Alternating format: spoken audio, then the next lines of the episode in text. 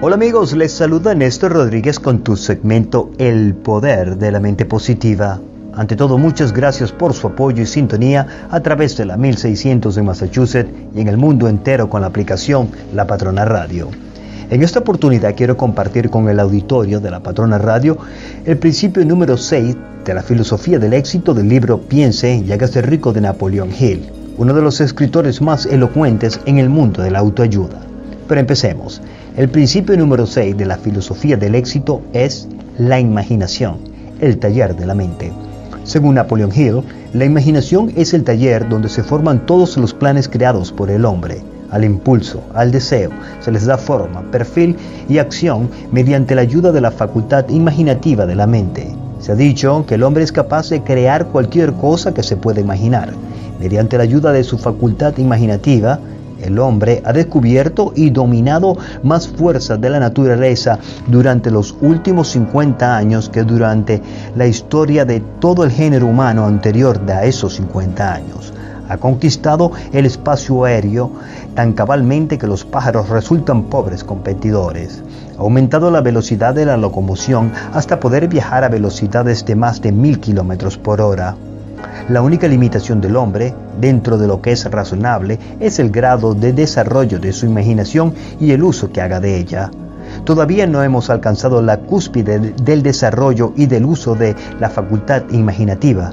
Apenas hemos descubierto que la tenemos y tan solo ha comenzado a usarla de una manera muy elemental. Según Napoleón Hill, hay dos tipos de imaginación. La primera es la sintética. Por medio de esta facultad uno puede compaginar viejos conceptos, ideas o planes en nuevas combinaciones. Esta facultad no crea, funciona con el material de la experiencia, la educación y la observación con la que se alimenta es la facultad que usa el inventor, con la excepción del genio que recurre a la imaginación creativa cuando no puede resolver su problema mediante la imaginación sintética. Número 2. La imaginación creativa. A través de la facultad de la imaginación creativa, la mente infinita del hombre tiene comunicación directa con la inteligencia infinita es la facultad mediante la cual se reciben los presentimientos y las inspiraciones. Por medio de esta facultad, un individuo puede sintonizarse o comunicarse con el subconsciente de otros individuos. Continúa Napoleon Hill. La imaginación creativa funciona de forma automática.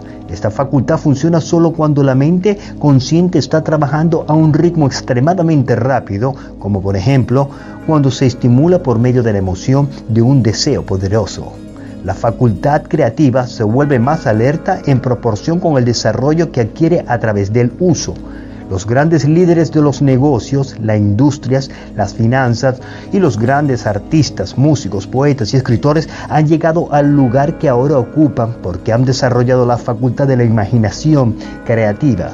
Tanto la imaginación creativa como la sintética se agudizan cada vez más por el uso, la práctica, de la misma forma que se hace cualquier músculo o órgano del cuerpo.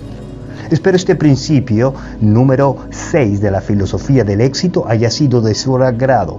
Nos vemos la próxima semana cuando hablaremos del principio número 7, la planificación de la organización. Este podcast está siendo patrocinado por Spinal Rehab Group. Siempre pensando en tu salud. Visítanos en spinalrehabgroup.com.